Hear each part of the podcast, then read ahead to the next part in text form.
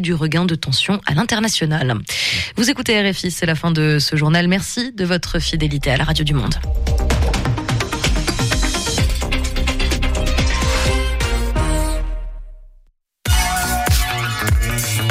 Radio G.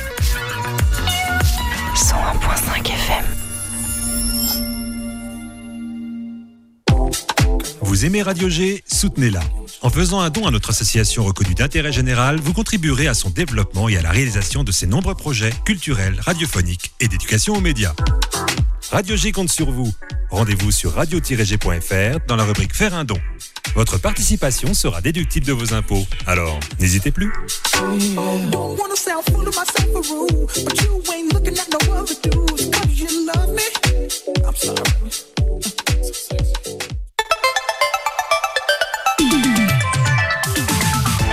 Topette, du lundi au jeudi, la quotidienne radio des Angevines et des Angevins avec Pierre Benoît. Bonsoir, dernière semaine de l'année pour Topette. Et oui, notre 31 décembre à nous tombe un 15 décembre, semaine partenaire, puisque nous serons avec le THV, le théâtre de l'hôtel de ville de Saint-Barthélemy et la médiathèque aussi, je crois, faut que je vérifie, la commune de Loire-Othion et le Angers Comedy Club jeudi soir prochain. D'ailleurs, petite surprise, il y aura Julien Sfer qui nous fera très certainement un live de son dernier titre. Attention, je vais être grossier, mais je t'emmerde, c'est le nom du titre. Euh, pas en même temps, on se rassure, hein, tous les partenaires ne seront pas là en même temps. Ce sera échelonné, bien évidemment, tout au long de la semaine. Ce soir, nous avons l'immense plaisir, j'avais écrit, de retrouver notre chroniqueur volant, mais vous le connaissez très bien maintenant. Il est en retard évidemment, donc il va pas pouvoir répondre au micro. Il viendra un petit peu plus tard au cours de cette émission pour nous présenter une des pièces dans lesquelles il joue dans le cadre du COP. Il sera avec le metteur en scène aussi de, de ces trois pièces. Julien Noodles, vous l'avez reconnu. Et il est venu avec Ivan Marquez. Donc, mais nous avons un autre Julien, un Julien de secours, si je peux me permettre de dire Julien B. Bonsoir. Bonsoir Pierre Benoît. B pour Boucault. Et nous, on va faire un tour sous la surface avec le silure. Oui, avec un vilain poisson qui s'appelle le si. Pardon, j'ai coupé ton micro. Parce que c'est vilain. Pourquoi vilain poisson Mmh, parce qu'il est pas très beau ce, ce poisson. Mmh. Je sais pas ce que t'en penses. Pas beau, mais pas bon. Mais si, on peut le manger un petit peu quand même, je crois. peu, ouais. On verra ça tout à l'heure. Notre invité sera à consommer, lui, avec modération. Il s'agit de Jean-Baptiste Cialelli, directeur de la liqueur Belle de Briey, dont les poires sont produites ici en Anjou. Il nous dit tout juste après le flash de Nico. Nico qui est sur le chat du site internet. Donc n'hésitez pas, vous aussi, à aller y faire un petit tour pour nous poser vos questions en direct. Topette sur le 101.5 avec Pierre Benoît. Et donc, le flash de Nico. Bonjour à toutes et à tous et bienvenue pour votre rendez-vous quotidien d'information locale. Une manifestation un peu spéciale a eu lieu jeudi dernier. Au parking Saint-Lô, le groupe Europe Écologie Les Verts a installé un véritable appartement sur une des places du parking inoccupé du parking Saint-Lô. Mais pourquoi ça? Les écologistes dénoncent l'aberration de détruire les anciens logements des pompiers pour construire un parking silo de 300 places derrière la caserne de l'Académie. Cela s'inscrit dans le contexte de très fortes tensions sur le marché immobilier angevin et l'augmentation record des loyers des logements étudiants chaque année. On parle d'une augmentation de 14,8% à la rentrée 2022. Europe Écologie Les Verts dénonce ainsi la non-nécessité de venir détruire ces 100 logements existants pour y loger 300 places de parking. Une place d'envi fait environ 11,5 mètres carrés, correspondant peu ou prou à la surface d'une chambre étudiante, d'où le geste mis en place jeudi dernier. Et ça y est, Nicolas, on en sait un petit peu plus sur le festival Premier Plan qui arrive à grands pas. La programmation se précise pour le festival de cinéma qui se tiendra à Angers du 21 au 29 janvier 2023. Vendredi 9 décembre, une programmation détaillée a été présentée aux partenaires et bénévoles du festival. Il a aussi annoncé la venue de l'actrice Sandrine Kiberlin. Elle était aussi déjà venue en 2018 présenter son court-métrage Bonne Elle sera accompagnée de Rodrigo Sorogoyen, le réalisateur espagnol, ou encore Samir Guesmi, grand prix du jury en 2020 avec son premier film Ibrahim. Il présidera le jury des courts-métrages. Le festival, le festival s'ouvrira samedi 21 janvier sur le nouveau film de François Ozon, Mon Crime, et c'est La Grande Magie de Noémie Liovovski qui fera la clôture du festival. Et le directeur de Premier Plan sera même dans l'émission Topette courant janvier. Je vous en préciserai toutes les dates. L'Open P2I, lui, se termine après une belle semaine. Le tournoi de tennis angevin était de retour cette année pour sa deuxième édition et le public angevin est venu nombreux avec près de 2000 personnes par jour en moyenne. Le tournoi a rassemblé au total 17 053 personnes. Une affluence en augmentation par rapport à la première édition et le tournoi va se faire a vu se faire couronner Alicia Parks Après un parcours étincelant tout au long de la semaine, elle fait un coup double en remportant le tournoi simple et le tournoi double de l'édition 2022 aux côtés de la joueuse Shuai Zhang. Et pour suivre attentivement la scène de tennis professionnel et pour avoir vu euh, Parks jouer, elle fait beaucoup penser à une certaine Serena Williams, euh, sa compatriote, une légende du tennis. Donc qui sait, peut-être qu'Angers a accueilli une future star du tennis mondial. Bon, Nicolas, est-ce qu'il neige ou pas sur Angers? Il fait très très froid, ça on le sait déjà. Et malheureusement, ça va continuer avec des températures toujours plus négatives. Au réveil demain, moins 4 degrés et pas plus de 0, voire 1 degré dans la journée, avec un temps un peu nuageux. Pour le trafic, pour le trafic, il prévoit euh, de la neige ce soir, donc attention sur la route, ça peut glisser, notamment sur les routes de campagne, donc attention à vous. J'en connais un qui va tout de suite aller faire des, des boules de neige et des bonhommes de neige s'il neige. C'est Nicolas, évidemment. Allez, on va se fendre la poire maintenant dans Topette. L'invité de Topette sur Radio G. Bonsoir Jean-Baptiste Cialelli. Bonsoir. Directeur donc de la Belle de Briey, une liqueur de poire, de raisin et un peu de cognac aussi délicieuse avec modération évidemment, dont la bouteille est en forme de poire et dont ces poires Williams sont produites justement en Anjou et même distillées, je crois. Alors même si la maison Briey officie depuis dix générations dans la région de Cognac, l'Anjou y met un peu de sa saveur depuis 1985 avec la création de cette belle. Jean-Baptiste nous expliquera peut-être pourquoi elle s'appelle la Belle de Briey, justement. Et donc, non seulement les poires, mais en plus, encore plus angevine depuis 2020, car le groupe Rémi Cointreau a racheté la maison Briey. Et c'est là que vous intervenez, Jean-Baptiste. Alors, avant de rentrer dans les détails, est-ce qu'on peut peut-être donner à voir à nos auditeurs et auditrices à quoi ressemble cette Belle de Briey, ne serait-ce que la bouteille, sa couleur, sa forme, je sais pas les, termes, comment on décrit euh, une liqueur, Jean-Baptiste Comment on décrit cette liqueur? La Belle de Briey, c'est avant tout euh, le mariage de, de deux eaux de vie de fruits. hein. Le raisin, euh, produit dans la région de Cognac, qui est une AOC, donc eau de fruits de, raisin, mariée avec une eau de fruits de poire. Poire principalement récoltée ici dans la région, parce qu'il y a énormément d'herboriculteurs, de vergers. Et j'avais tout simplement à cœur de avec cette marque hein, qui existait déjà, de, de faire un produit de terroir, ancré dans le terroir du cognac et dans le terroir angevin, grâce à, à ces fameuses poires William qui poussent ici euh, en grande quantité. Alors l'histoire de cette liqueur depuis 1985, on parle bien de la liqueur Belle de Briey et pas de la maison Belle de Briey, mais de la liqueur euh, depuis 1985. C'est quoi son histoire, le nom? C'est tout marrant, simplement, euh, la maison Briey est installée en Charente depuis de très très nombreuses années. hein. La famille Briey est en Charente depuis une dizaine de générations. Jean-Louis Briey, dixième génération de cette fameuse famille, a créé la Belle de Briey au mi-temps des années 80. Et ça s'appelle Belle de Briey tout simplement parce que Jean-Louis souhaitait rendre hommage à son épouse, Isabelle, dont le surnom était Belle, donc Belle de Briey. Et en plus, euh, ça avait le mérite de faire écho, je pense, à, à ce fameux dessert qu'on connaît tous, hein, la Belle Hélène, avec cette poire chocolat. Et la belle histoire de, de cette liqueur a commencé dans ces années-là. Est-ce qu'on connaît, Jean-Baptiste, la raison, les motivations pour lesquelles le groupe Rémi Cointreau a, a voulu euh, racheter la Belle de Briey, la maison Briey? Alors, aujourd'hui, il y a, il y a deux principales raisons. hein. Nous sommes en Cognac et euh, nos cousins Rémi Martin travaillent avec les vignes de la Belle de Briey, les vignes de la maison Briey. Et l'autre raison, c'est que ce produit-là, en fait, euh, très peu connu encore aujourd'hui euh, en France, connaît un succès phénoménal au Québec. Euh, chose assez rare. euh, c'est vrai qu'il y a comme ça des produits qui existent, euh, qui ont un très très grand succès euh, à l'export, inconnu de chez nous. Et donc on s'est dit, il y a quelque chose à faire avec ce produit. Il est formidable. Il y a un vrai concept. Marier la poire et le cognac, c'est génial. C'est génial pour le consommer en, digestif. C'est aussi un très bon produit pour faire des cocktails. Et voilà, c'est parti de, c'était par- parti de cette idée-là, tout simplement. Ça doit être un, sacré challenge, Jean-Baptiste, de, reprendre comme ça une, maison, euh, j'allais dire ancestrale, peut-être pas autant, mais euh, dix générations, ça fait quand même beaucoup. Et puis euh, avec une image qui est déjà implantée, comment on, comment on gère ça? Qu'est-ce qu'on essaie de, comment on fait pour rajouter de la nouveauté sans dénaturer l'histoire du produit?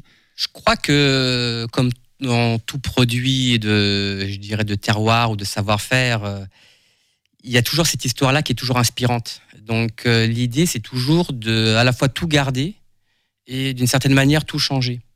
Euh, quand je dis tout garder, c'est le produit existait, le nom existait, mais derrière, il n'y avait pas forcément de, je dirais, de, euh, enfin, les étiquettes pouvaient être un petit peu vieillissantes, la formulation a changé parce qu'on est passé des arômes naturels de poire à de l'eau de vie de poire pour en faire un produit naturel. Donc, je, je dirais qu'il y a toujours moyen de euh, faire à la fois euh, traditionnel et moderne pour euh, rencontrer les, les attentes des, des consommateurs et des, des clients d'aujourd'hui.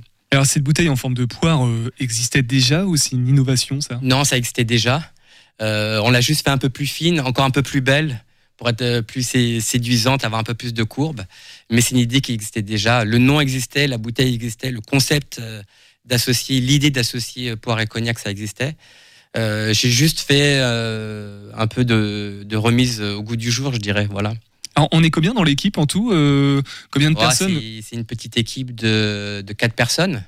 Et après, derrière, on a effectivement la chance d'être hébergé au sein d'un groupe euh, qui est euh, celui de, de Rémi Cointreau et d'avoir donc euh, la possibilité de travailler avec euh, plein de personnes qui nous aident pour toutes les questions euh, ou plus juridiques ou de ou d'achat des matières sèches, etc. pour développer notre produit. Donc voilà. Nicolas, ça réagit sur le chat, je crois, avec Ouais, modération? J'ai une question de- d'un certain Père Noël, alors je sais pas qui ça peut être, mais euh, Bah, qui demande est-ce que euh, qui font les, est-ce que vous faites des mignon, des mignonnettes pour enfants? Alors je sais pas à quoi ça correspond, mais euh, Je sais pas si c'est recommandé de donner ça à boire aux, ouais, aux je sais enfants. pas du hein. tout, donc c'est pour ça ça m'intriguait. Je voulais savoir euh, ce qu'il en était. Alors on fait des, des- des miniatures, mais certainement pas pour enfants. Ouais. Euh, C'est pour ça ça me paraissait un peu. En surprenant. général, on peut trouver, euh, en parlant de Noël, on peut trouver de la belle de Briey sur le marché de Noël. Ok. Voilà, sur le stand Cointreau. Tout le, tout le mois de décembre. Ah, euh, sur Angers ou Ouais, dans- sur le marché de Noël à Angers, là, Ok. sur la place du, du ralliement.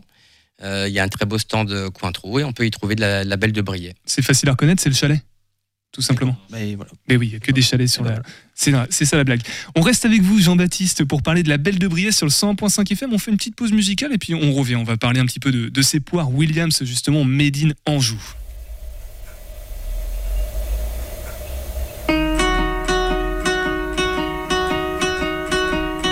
Je veux bien parler, mais je ne sais pas moi. Pourquoi le temps choisit mes draps? Elle est partie, mais je m'en fous, moi. Je ne veux plus broyer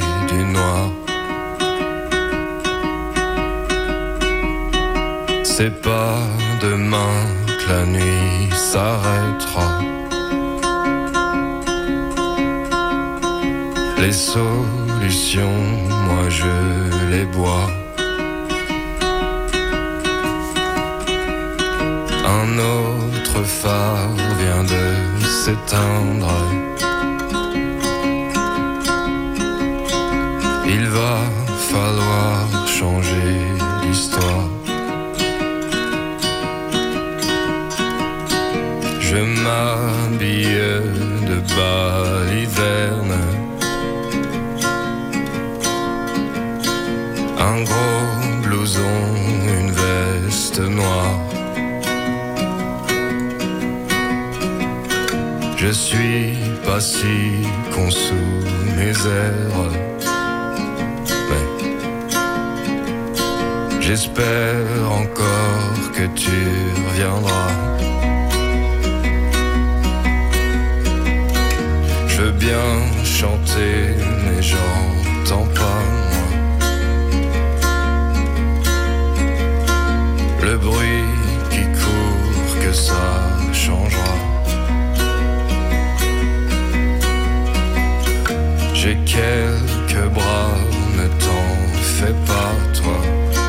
Chahut et Gros Blouson sur le 101.5 FM. Chahut dont on entendra parler euh, très prochainement. Je, vous- je garde ça en surprise. 18h10, 19h, Topette avec Pierre Benoît. Et ce soir, alors, bonne nouvelle, Noodles est enfin arrivé. Bonsoir Noodles. Salut bébé. Ça va? Ouais, ça va. Ah, t'es pas tout seul, t'es avec Ivan et Arthur, hashtag la bluette, je crois, ou arrobase la bluette plutôt. Euh, on va parler de quoi ensemble rapidement? On va parler théâtre. On va parler d'une pièce dans, dans laquelle on joue avec euh, les comédiens du COP. C'est étonnant de ta part, ça, de parler théâtre. Très étonnant, en effet. Bon, en tout cas, merci d'être euh, là. Bah, c'est un plaisir. Fait longtemps. Ça faisait longtemps. Nous, en tout cas, on va revenir avec la, la Belle de Briey et Jean-Baptiste Cialelli, directeur de cette marque euh, liqueur dont on parle ensemble, pouvoir cultiver ici en Anjou. hein. Je le rappelle quand même. On, on a parlé un petit peu tout à l'heure de, de l'histoire de la maison Briey, de la Belle de Briey. Ah, il y a un problème avec le micro, décidément. Je veux juste voir Jean-Baptiste, c'est tout. Euh, L'ambition, du coup, on a parlé du- de la difficulté que ça pouvait être de, de composer entre histoire, entre choses déjà en place et nouveautés à mettre en place. Euh, Est-ce qu'il y a une ambition particulière avec euh, cette marque? On a parlé du Québec, implanter ça en France aussi, mais peut-être aussi aller s'exporter plus loin dans le monde? Alors, je dirais que la première ambition, c'est tout simplement déjà de faire un produit de qualité. Euh, donc voilà, sans, euh, sans arômes ajoutés, sans, sans adjuvants. Donc déjà, la première des, ambitions, c'est de faire un produit de, qualité et qui reste qualitatif dans le temps. Après, la deuxième ambition, ce qui peut paraître un peu prétentieuse, mais c'est de remettre aussi un petit peu les liqueurs au goût du jour. hein. C'est vrai qu'on a vu dans le monde des spiritueux plein de nouvelles catégories, euh, la vodka, puis après le gin, etc. Je pense qu'il y a plein de choses à faire au niveau des liqueurs qui ont souvent une image un petit peu euh, vieillotte ou traditionnelle. Et je pense qu'avec l'appel de Briand, on peut prouver euh, l'inverse. On peut prouver que les liqueurs, ça peut être aussi euh, tendance et, et s'adopter sur plein de moments de consommation très différents. Oui, c'est vrai que c'est pas culturellement, c'est un petit peu parti euh, cette idée de, consommer de l'alcool assez fort. Faut quand même préciser que ça fait 30 degrés max. Alors justement, c'est vrai que souvent euh, on a l'idée de, la liqueur un peu traditionnelle, digestive, très sucrée, euh, un petit peu forte en alcool. Le Belle de justement, c'est peu sucré, c'est moins sucré que la plupart des, des liqueurs, et ça ne fait que 30 degrés. Ce qui fait que ben, les gens qui effectivement trouvent que souvent les alcools euh, traditionnellement qui sont plutôt à 40 degrés euh, sont trop forts, bah, euh, peuvent être euh, peuvent trouver le produit ben, effectivement plus abordable en termes de goût grâce à ce bas degré. Justement, Nicolas a eu la chance de se sacrifier pour goûter la Belle de Briey. Euh, toi, t'en as pensé quoi en termes de goût? Eh ben, en termes de goût, moi, c'est vrai que je suis pas un adepte de l'alcool euh, très fort non plus. Et euh, j'ai trouvé que ça allait. Alors, 30 degrés, ça reste quand même euh, un peu chargé quand même. Mais, euh, mais euh, ouais, ça, ça se boit très bien. Et je trouve que c'est un produit qui se boit, euh, dans, comme vous le disiez, dans plein d'occasions différentes, en digestif, mais aussi dans des cocktails. On a eu l'occasion aussi de se sacrifier pour goûter des, des cocktails. Euh, et c'était ouais, à chaque fois hyper, hyper agréable, je dirais. On les a bu avec modération, je précise. Avec modération. On, on va en reparler dans quelques instants des, des cocktails. J'imagine, enfin ça c'est le côté chauvin peut-être qui parle, mais peut-être que ce goût si bon de la Belle de Briey est sublimé grâce à ces poires qui viennent Tout de à notre fait, euh, tout à fait. territoire angevin. Euh, pourquoi ici en Anjou précisément? C'était aussi déjà implanté euh, Bah, il y a deux, deux choses. Tout simplement, il y a énormément de vergers ici. hein. C'est sûr que en- dans la région pomme-poire, euh, il y a une vraie, euh, un vrai savoir-faire, il y a une vraie tradition euh, de l'arboriculture en Anjou. Et la deuxième raison, c'est la proximité euh, de Cointreau, euh, qui nous permet aussi d'avoir un outil industriel euh, sur lequel on peut, on peut venir se greffer. Est-ce qu'on avait, est-ce qu'il y a d'autres produits que la Belle de Briey dans la maison Briey? Alors, on fait du cognac et on fait du pinot des Charentes. Tout aussi bon ou Comme pas? tout bon euh, charentais, je dirais. Même sans les poires, c'est bon quand même, même, Ouais, sans, c'est le- quand même même bon, sans la dimension angevine. euh, Euh, le cognac, c'est quand même bon par définition, je trouve. Et puis le, le pinot aussi, ça permet d'avoir aussi un produit euh, un peu vin muté, type euh, Porto, hein, qu'on a pour l'apéritif. Ah, Arthur a l'air d'être adepte du Pinot, Ouais, non je vois euh, qu'il y a un amateur à côté de moi. ouais. T'as déjà goûté? Euh, oui, oui, euh, j'aime beaucoup. J'aime beaucoup. Pinot, c'est fort aussi un petit peu, je crois. Non, c'est euh, enfin c'est fort. Euh, c'est 16, 15, 16 degrés, 17 degrés, donc c'est c'est plutôt un vin d'apéritif, légèrement moelleux. Donc il y a un mélange de- d'eau de vie de, de raisin, de cognac et de jus de raisin. C'est c'est déjà pas mal. Alors on rappelle quand même dans la Belle de Briey, il y a un petit peu de tout ça. Il y a du raisin, il y a du cognac et il y a les poires Williams. D'Anjou, finalement, c'est un petit peu une- à l'image des savoir-faire de nos terroirs euh, français, cette Belle de Briey. Tout à fait. Après, on a une petite touche exotique avec notre vanille, bien sûr, qui vient de Madagascar, qui est de la vanille fraîche, qu'on fait infuser avec du sucre et de l'eau pour créer un sirop. Et c'est ça qui va donner le côté un petit peu plus euh, vanillé, plus doux et l'apport du sucre à la liqueur. Nicolas, on parlait tout à l'heure des, des cocktails parce que c'est vrai qu'on peut prendre ça en apéritif, en digestif et donc même en cocktail. C'est la dimension Cointreau qui a, c'est Cointreau qui a rajouté cette dimension cocktail. En fait, je pense que cette dimension cocktail vient euh, naturellement avec euh, l'évolution euh, bah, des, consommateurs. Aujourd'hui, on consomme de plus en plus de cocktails. Moi qui travaille depuis un certain nombre d'années dans les vins spiritueux, je vois l'explosion du nombre de bars à cocktails partout, dans toutes les villes. À Angers, il y a plein plein de bars qui s'ouvrent et c'est génial. Et du coup, c'est vrai que ça permet d'avoir, bah, je, dirais, différents moments de consommation, donc différents plaisirs. Et on peut déguster de la belle, euh, tant en cocktail qu'en di- qu'en digestif. Alors en cocktail, il y en a quatre d'identifiés qu'on peut retrouver sur le site internet. Ouais. Il y en a un moi qui a, qui a retenu mon attention, c'est avec de la bière. On s'attend pas à mélanger ça avec de la bière. ça- ça- c'est de la IPA par contre. Ouais, en fait, on s'est inspiré un petit peu des, des pays anglo-saxons où très souvent euh, il y a une culture de bah, d'associer des, des liqueurs avec de la bière. Euh, et euh, c'est vrai qu'on s'est dit bah, pourquoi pas faire le test. Et on recommande de le faire avec de la belle, euh, avec de la, euh, de la bière IPA parce qu'elle est légèrement, euh, il y a cette amertume, il y a ce côté un peu citronné. Et ce côté amertume citron va venir contrebalancer le côté très frais, très fruité de, de la poire et le mariage se fait facilement. Julien Noodles, adepte ou pas des cocktails, toi? Oui, j'aime beaucoup. ça- Ouais. J'en bois surtout l'été. Quand il fait chaud, ça fait du bien. Et puis ça change un petit peu de prendre toujours des bières en soirée, de prendre quelques cocktails, euh, ça change. Donc le bon compromis entre euh, boire un peu d'alcool mais pas trop fort non plus pour pouvoir euh, conduire après éventuellement après un verre avec modération. Ouais, c'est ça. Et puis je trouve qu'aussi, c'est. Boire des cocktails, je pense, quand on a 18, 19 ans, c'est pas ce qu'on fait le plus. Mais je pense pas, c'est pas du tout ton âge. hein. Non, moi j'ai 24. non, non, mais je, je veux dire qu'avec le temps, je pense qu'on a- on est plus amené à boire ce, ce type d'alcool, ce type de boisson en soirée, plutôt que quand on est un peu plus jeune, tout simplement. Voilà, on recherche un petit peu plus de d'élaboration, on va dire. Et justement, les grandes qualités de, de cette boisson, Jean-Baptiste, si on devait les résumer en une phrase, en un mot, euh, lesquelles seraient-elles? Alors je dirais qu'il y a un plaisir euh, gourmand. Euh, Pour moi, c'est euh, c'est ça qui ressort euh, avant tout dans cette liqueur. Il y a un côté très frité, très parfumé. C'est vraiment de la poire. On a l'impression de croquer de la poire. Et donc du coup, c'est c'est ça je- euh, pour pour ma part qui qui fait le charme de cette liqueur. C'est le charme de cette liqueur dont on va encore parler tout à l'heure en fin d'émission. On redonnera les, les informations pratiques. Donc, euh, bah merci Jean-Baptiste Cialelli, directeur de cette belle de Briey.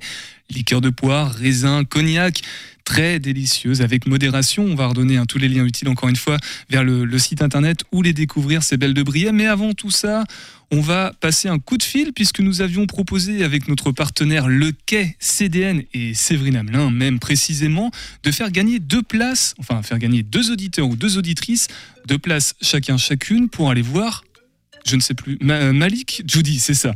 Alors Nicolas est en train de composer suis- le numéro de Je téléphone. suis en ligne. euh, Voilà. Est-ce que ça répond déjà?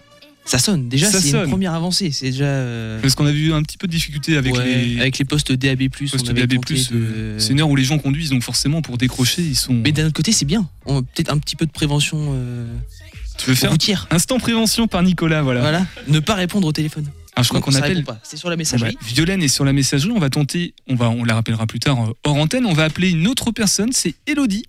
Elodie qui a gagné donc deux places pour aller voir Malik Judy. C'est son dernier album, je crois, 3. C'est le 16 décembre à 20h au quai. Julien, Arthur, Ivan, vous y êtes ou pas euh, jeudi soir au quai? On, y sera jeudi après-midi. Jeudi après-midi. jouer, mais on y sera aussi dans la soirée sans doute, ouais. Bon, bah ça répond pas. Nicolas me, me dit que c'est mort. C'est mort. c'est- Eh bah tant pis. Moi, ce que je propose en attendant de parler justement, on va retourner au quai dans quelques instants avec toi, Julien, c'est d'aller écouter un petit Graal qui nous pose une question sur Belle Bay. Tiens, on va rester dans, dans les Dans la belles. belle. C'est ça. Question de Martine, d'où vient le nom du quartier de Belle-Beille Je pense que tu parles d'un des quartiers de la ville d'Angers dans le Maine-et-Loire. Alors en route pour la BBC.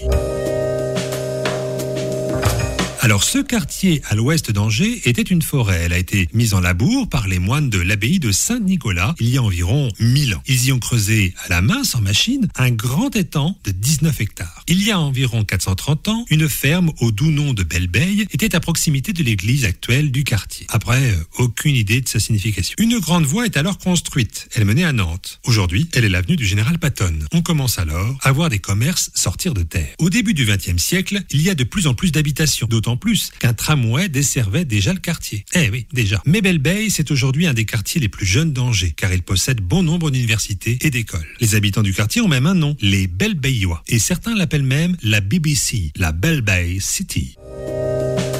Eh bah tu vois, Nicolas, t'étais pas si loin que ça tout à l'heure en disant euh, Belle Bay. Topette avec Pierre Benoît sur Radio G. Et d'un sujet à un autre, Noodle is back. Un tonnerre d'applaudissements, s'il vous plaît, dans ce studio pour le retour. Moi, j'applaudis vraiment. Bonsoir Merci, Julien, merci. bonsoir Julien. Donc on l'a dit tout à l'heure, tu es venu avec Ivan Marquez. Bonsoir Ivan. Alors va falloir peut-être que tu passes de l'autre côté parce que si vous parlez en même temps euh, dans le même micro, Ivan, ça va pas être pratique. Donc je te conseille de prendre ta chaise et d'aller te mettre à côté d'un autre Julien tout aussi sympathique, Julien B et Julien N pour Noodles. Chroniqueur volant de l'émission, mais un petit peu moins en ce moment, je crois. Bah, j'ai pas trop le temps, justement, avec le projet dont on va parler maintenant, ouais. Et ben on va en parler. Donc Ivan, bonsoir Ivan. Bonsoir. Toi tu es metteur en scène, hein, c'est ça C'est ça. et euh, élève aussi de troisième année au TNS, Théâtre ça. National de Strasbourg. Voilà, en mise en scène, du coup, la section mise en scène. Ah oui, tu restes en mise en scène, t'es pas euh, comédien euh, par ailleurs. voilà, ouais. Donc euh, très réputé, je crois, le, le TNS, c'est un peu la, la crème. Bah, oui, surtout en mise en scène, où c'est un peu une des seules écoles qui forment à la mise en scène en France. Et justement, dans, dans le cadre de la saison mitoyenne du Quai, euh, tu proposes Ivan Tout Buchner, euh, trois pièces Léon Selena, La mort de Danton et Wojciech. Je sais pas du Wojciech, je sais pas du tout euh, qui est cette personne. Euh, toi, Julien, tu joues Robespierre. Il y a Arthur aussi, c'est vrai que j'ai oublié de te présenter. Tu es aussi dans le, dans le projet ou pas? Carrément, carrément, carrément. Je joue Wojciech, justement. Ah, c'est toi, Wojciech. Ok, c'est qui? Euh, C'est un soldat, euh, un soldat. Et peut-être que si j'en dis plus, ça va dévoiler énormément de choses. Mais justement, euh, on va en dévoiler petit à petit si tu veux avec toi, Ivan, parce que pour moi aussi c'est un grand mystère tout ce qui se passe autour de, de Buchner. Déjà, pour moi, Buchner c'est une caravane, donc je pense que c'est pas du tout le cas. Euh, qui était Buchner C'est un metteur en scène, j'imagine. Alors, c'est un écrivain, un auteur dramatique euh, du, du début du 19e siècle, Georg Büchner, allemand, et euh, qui est mort en, euh, à 23 ans, donc très jeune. Et euh, en l'espace de très peu de temps, il a écrit euh, trois pièces de théâtre, et ces trois pièces ont changé, en tout cas marqué, la littérature théâtrale en Europe. Donc quand on dit tout Buchner, c'est vraiment tout Buchner. Il y a que trois pièces en fait. Il n'y a que trois pièces. Alors après, j'ai un peu triché parce qu'il a aussi écrit une nouvelle et euh, un pamphlet parce qu'il était aussi euh, révolutionnaire. Donc on a pris tout Buchner au théâtre. Tout Buchner au théâtre, mais pas le côté littéraire du coup. Euh, Ivan, qu'est-ce que tu fais au Quai J'aimerais comprendre comment tu passes du TNS euh, en troisième année de mise en scène à la saison mitoyenne du Quai et à présenter tout Buchner. Là, j'ai pas suivi. Alors c'est en lien avec mes études, avec le TNS, j'ai voulu faire un projet itinérant. Donc l'idée de faire un spectacle qui puisse être joué un peu partout. Et, euh, et j'ai un un attachement avec, euh, avec la, la région parce que j'ai une compagnie qui est basée euh, à Ancenis. Compagnie théâtre? Compagnie théâtre. Qui s'appelle comment? Qui s'appelle 15 000 cm de peau. Ok, à Ancenis précisément. À Ancenis, voilà. Et, euh, et donc, euh, je me suis dit, bah, c'est l'opportunité pour euh, aussi ancrer et puis pouvoir profiter un peu aussi du, des institutions culturelles ici. Et donc, euh, j'ai écrit à Thomas Joly, qui connaît aussi très bien le TNS et, son directeur Stanislas Nordé. Et on a mis ensemble euh, ce programme-là, enfin ce projet-là, avec euh, les élèves du COP, avec trois semaines de répétition et une semaine d'une tournée dans des lycées, des foyers, des résidences et une deux représentations OK même. Alors, si on se fait un, un synopsis, un résumé des, des trois pièces très rapidement. Alors, La mort de Danton, je crois située autour de la Révolution. Il y a Robespierre aussi. Wojciech, Léon Selena, je ne sais pas qui sont ces personnes. Est-ce qu'on peut préciser de quoi parlent ces trois pièces, euh, Ivan? Alors- Ivan ou Ivan d'ailleurs? Ivan. Ivan. Ivan, ouais. Euh, alors oui, La mort de Danton, c'est la première pièce que Buchner a écrite. C'est donc euh, les quelques semaines entre euh, le, la deuxième partie de la Terreur et le moment où Georges Danton a été euh, guillotiné. Et c'est comment Danton, Camille Desmoulins et d'autres personnages de la Révolution sont passés à être des héros de la Révolution, à être considérés comme traîtres. Qu'est-ce qui s'est passé? Dans ce temps-là Euh, Ensuite, il y a Léon Selena, qui est une comédie et qui a été... euh, euh, qui n'a pas été achevé par Buchner, mais qui raconte d'une manière très loufoque et un peu absurde des rois, des princes, des, princesses, des figures de pouvoir qui sont complètement perdues et dépassées par l'histoire et qui n'ont plus aucun, intérêt et donc qui deviennent des figures ridicules. Et finalement, Wojciech, qui est une pièce, alors pour le coup très fragmentaire parce qu'elle n'a pas été achevée. Euh, Buchner a laissé des manuscrits euh, parfois illisibles. Euh, donc on n'a que des, que des fragments. Et c'est pour le coup une pièce euh, révolutionnaire euh, à plein d'égards, formellement déjà, parce que euh, il y a une langue très, très, très fine, très courte. Et ensuite, par la thématique, parce que donc, le personnage Wojciech, c'est un, soldat de très très bas grade, donc euh, essentiellement un prolétaire. Et c'est la première fois qu'une tragédie a comme personnage principal un prolétaire. Donc c'est le début du théâtre social, euh, d'un théâtre où c'est le- les mécanismes sociaux qui enferment les personnages et pas le destin ou les dieux ou euh, des figures euh, antiques. Bu- Buchner, rappelle-moi, il est mort à 23 ans, mais de quoi? Il est mort du typhus. Ah oui, c'est une maladie. Une maladie, voilà. Mortelle, j'imagine.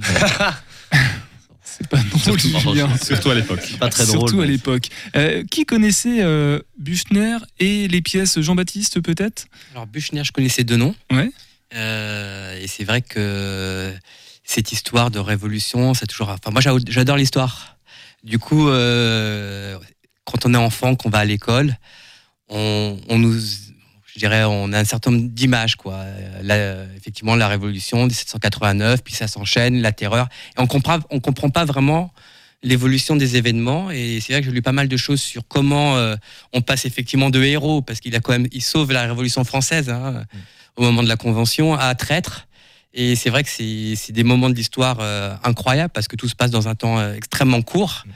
Et euh, donc c'est, ça me rappelle l'histoire aussi d'un d'un roman euh, qui parle aussi d'un soldat, euh, euh, le soldat Ivan Tchek, quelque chose comme ça, assez proche. Il faut que je retrouve exactement la. Mais effectivement, c'est c'est des histoires qui sont euh, incroyables, quoi. Très calé en histoire, effectivement, Jean-Baptiste. euh, très très précis, malgré euh, le, le soldat là, dont on retrouve pas le nom, c'est quand même assez précis, la convention et tout ça. Julien euh, B, toi, tu.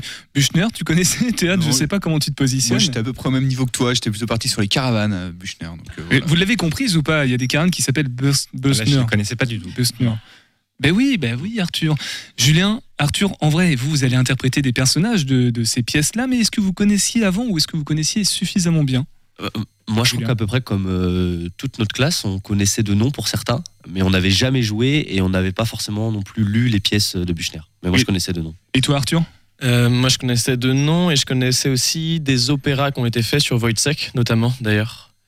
Très particulier, très intéressant aussi. Un, un opéra très moderne musicalement, euh, très difficile à chanter. Ouais, ouais. Donc sur le, sur le personnage, mais ça n'avait rien à voir avec la pièce de Buster. Si, je crois que c'est la pièce elle-même qui est jouée à l'opéra. Ouais, qui, qui est adapté, a été adapté en livret euh, d'opéra. Très bien, bah, que de découvertes dans cette émission. On va continuer à en parler de, de Buchner, de tout son univers. On reparlera aussi de la, de la Belle de Poiret, dans, dans quel- de Briey, pardon, de la Belle de Briey. on ira aussi sous la surface avec toi, Julien. Mais avant tout ça, on va écouter Noé Prichot. On reste un petit peu dans, dans le côté euh, polonais. Ça s'appelle Ce silence sur le 101.5 FM. Cette barque que j'ai prise un jour, qui m'a pris un jour, brûle à mes pieds, qui m'ont porté un jour, qui m'ont porté loin, qui m'ont porté loin. Ce silence qui m'a pris un jour. Qui m'a compris un jour. Parle dans ma tête d'une vie à trouver, de fantômes à chasser, de fantômes à chasser.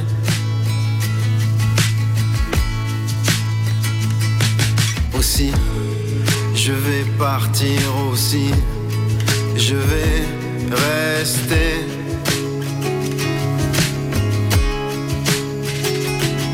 aussi. Je vais me taire aussi. Je vais parler de toi à moi. N'appuie pas, j'ai mal là.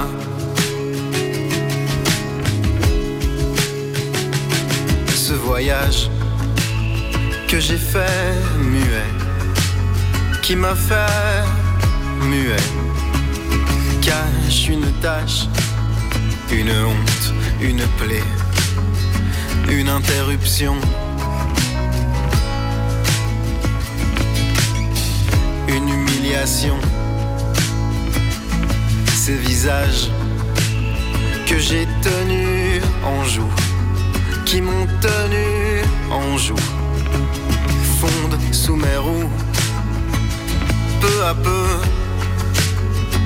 sous mes pneus.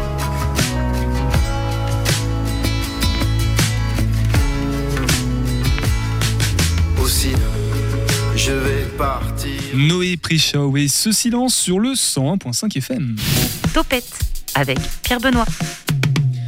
Julien, non plus chroniqueur volant de cette émission, mais désormais simple élève du COP, quoique c'est déjà très très bien d'être élève du COP, mais tu as, tu as été dégradé du coup. Tu es- ça fait combien de temps? Trois semaines que t'es pas venu dans... Bah, on a eu trois semaines de répétition, donc ouais, ça fait trois semaines que je suis pas venu malheureusement. Mais pour parler de Buchner, puisque du coup c'est- c'est c'est pour ça que tu n'étais pas là, donc on en parle ce c'est soir. pour ça qu'on en parle ce soir. C'est la compensation, donc tu es venu avec Ivan, Léonce, Elena. Alors Léonce, Elena, ce sont le On nom n'est pas la- avec, ouais.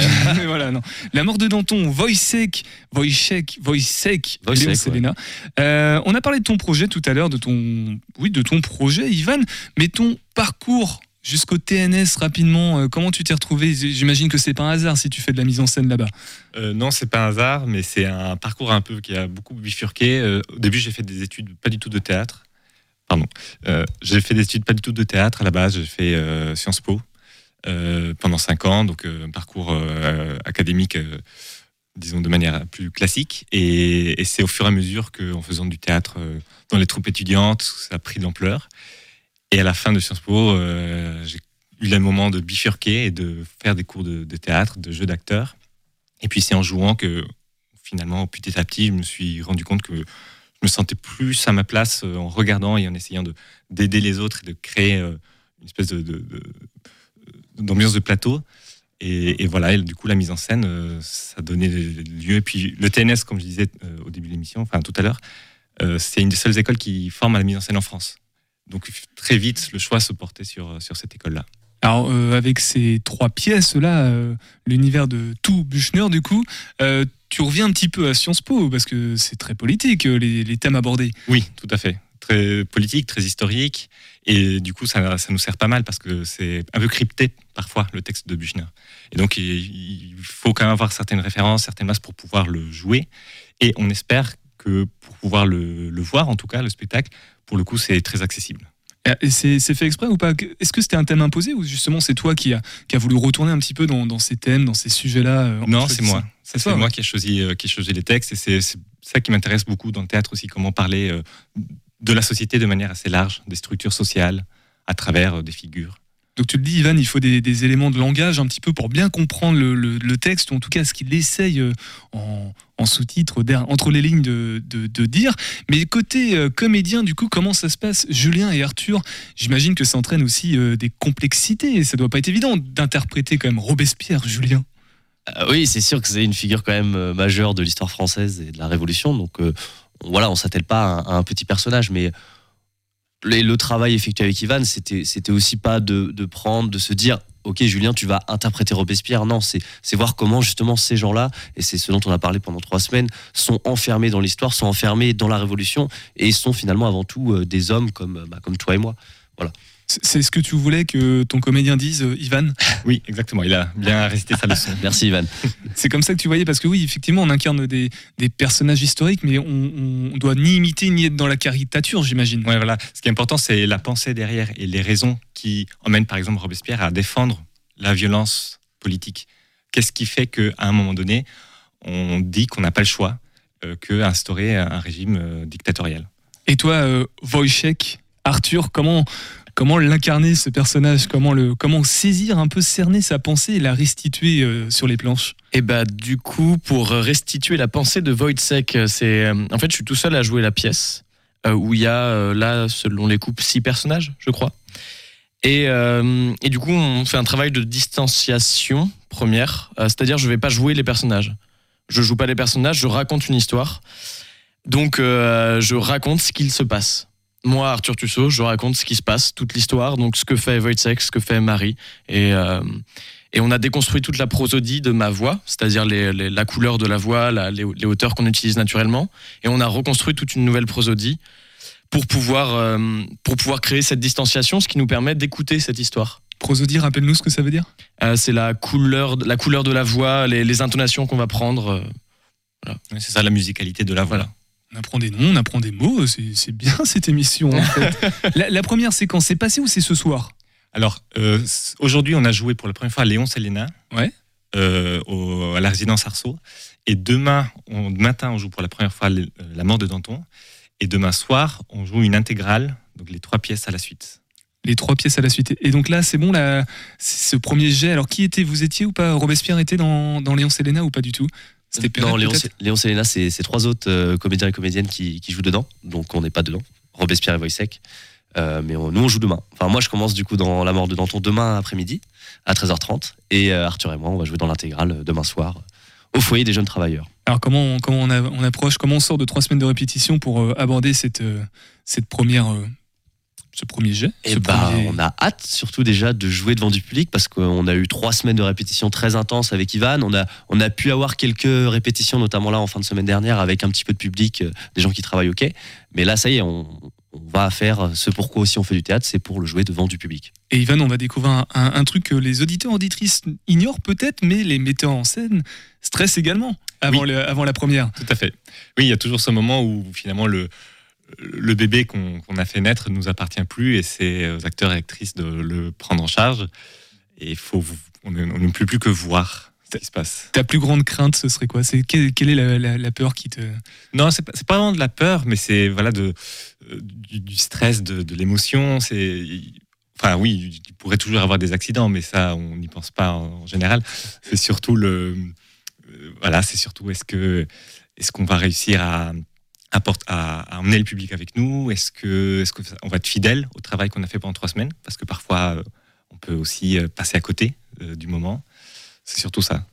On vous dit merde du coup et vous nous redonnez dans quelques instants les, toutes les, euh, les informations pratiques, les dates qu'on a évoquées. On fera ça aussi avec la belle de Briey. Mais avant tout ça, on va enfiler un tuba, un masque, des pales et puis on va aller faire un petit tour sur la surface avec Julien B.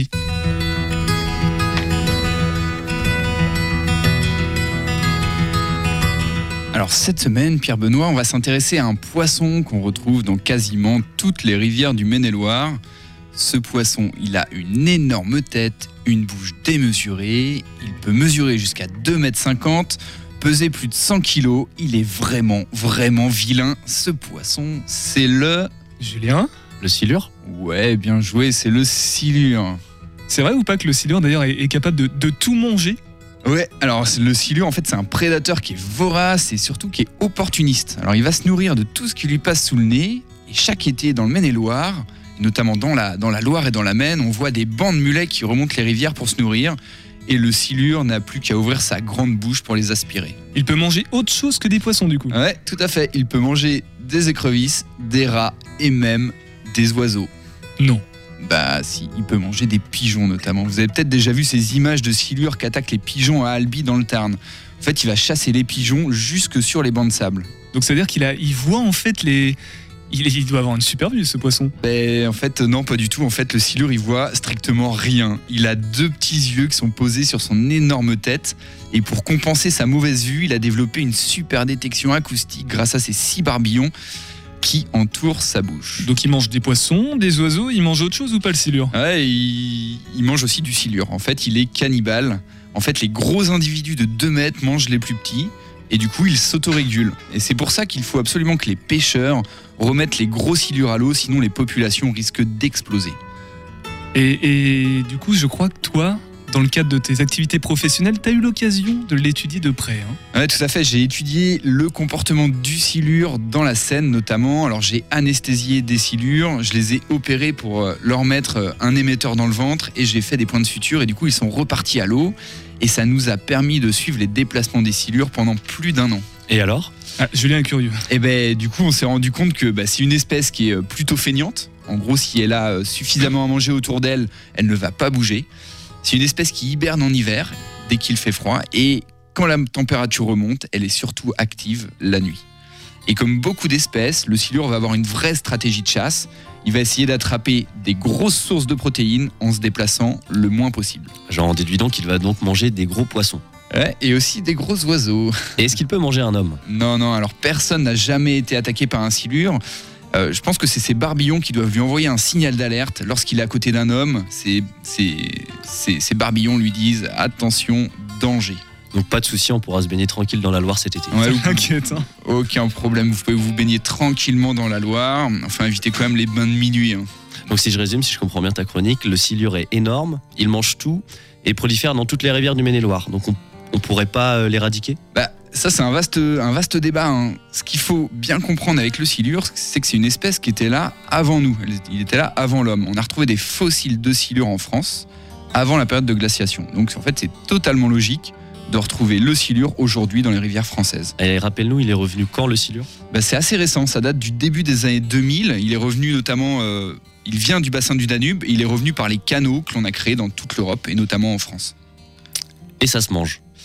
Et oui, Ça se mange et c'est plutôt bon. Moi, je vous conseille les petits individus. C'est une chair qui est blanche, sans arête, avec moins de 2% de matière grasse. Vous pouvez le faire mariner deux heures dans du citron, de l'huile d'olive et de la coriandre avant de le passer à la poêle. Et du coup, bah, on peut pas faire plus local et plus économique. Et du coup, t'as déjà pêché des silures, toi? Ah ouais, moi je me souviens d'une pêche miraculeuse sur la Loire à hauteur de Gênes. En fin de journée, il y a un silure qui a mordu à ma ligne et il a fallu près de 30 minutes pour le hisser sur le bord. Il mesurait 2m20 et pesait plus de 80 kg. C'était un beau bébé. hein. Et en fait, comme je suis biologiste, j'en ai profité pour lui faire un prélèvement de l'estomac pour voir ce qu'il avait mangé. Et comment tu fais ça? Ben, En fait, tu prends des gants, des grands gants qui remontent jusqu'à l'épaule, t'enfonces ta main dans sa bouche et tu récupères ce qu'il a dans l'estomac. Et alors? Et ben en fait, il avait dans l'estomac plein, plein d'écrevisses américaines. L'écrevisse américaine, c'est une espèce invasive qui transmet des maladies et qui a fait disparaître l'écrevisse locale qu'on appelle l'écrevisse à pattes blanches. Donc pour le coup, c'est une bonne chose d'avoir des silures dans la rivière. Ouais, exact. Le silure peut aussi avoir un rôle positif. Alors, on l'aime pas car il est énorme, il est vilain, il nous fait peur. Alors qu'en fait, bah, il a toute sa place dans nos rivières en tant que régulateur. Comme quoi, les préjugés. Bah, c'est que ça doit être fini. hein. C'est- Ça vous intéresse tant que ça, le silure, euh, Julien et Arthur Je Bah, pensais on, pas. on s'y est pris de passion là en deux minutes chrono, tu vois. On, on avait plein de questions à poser à Julien. Le silure, euh, mauvaise presse, hein, quand même, Julien.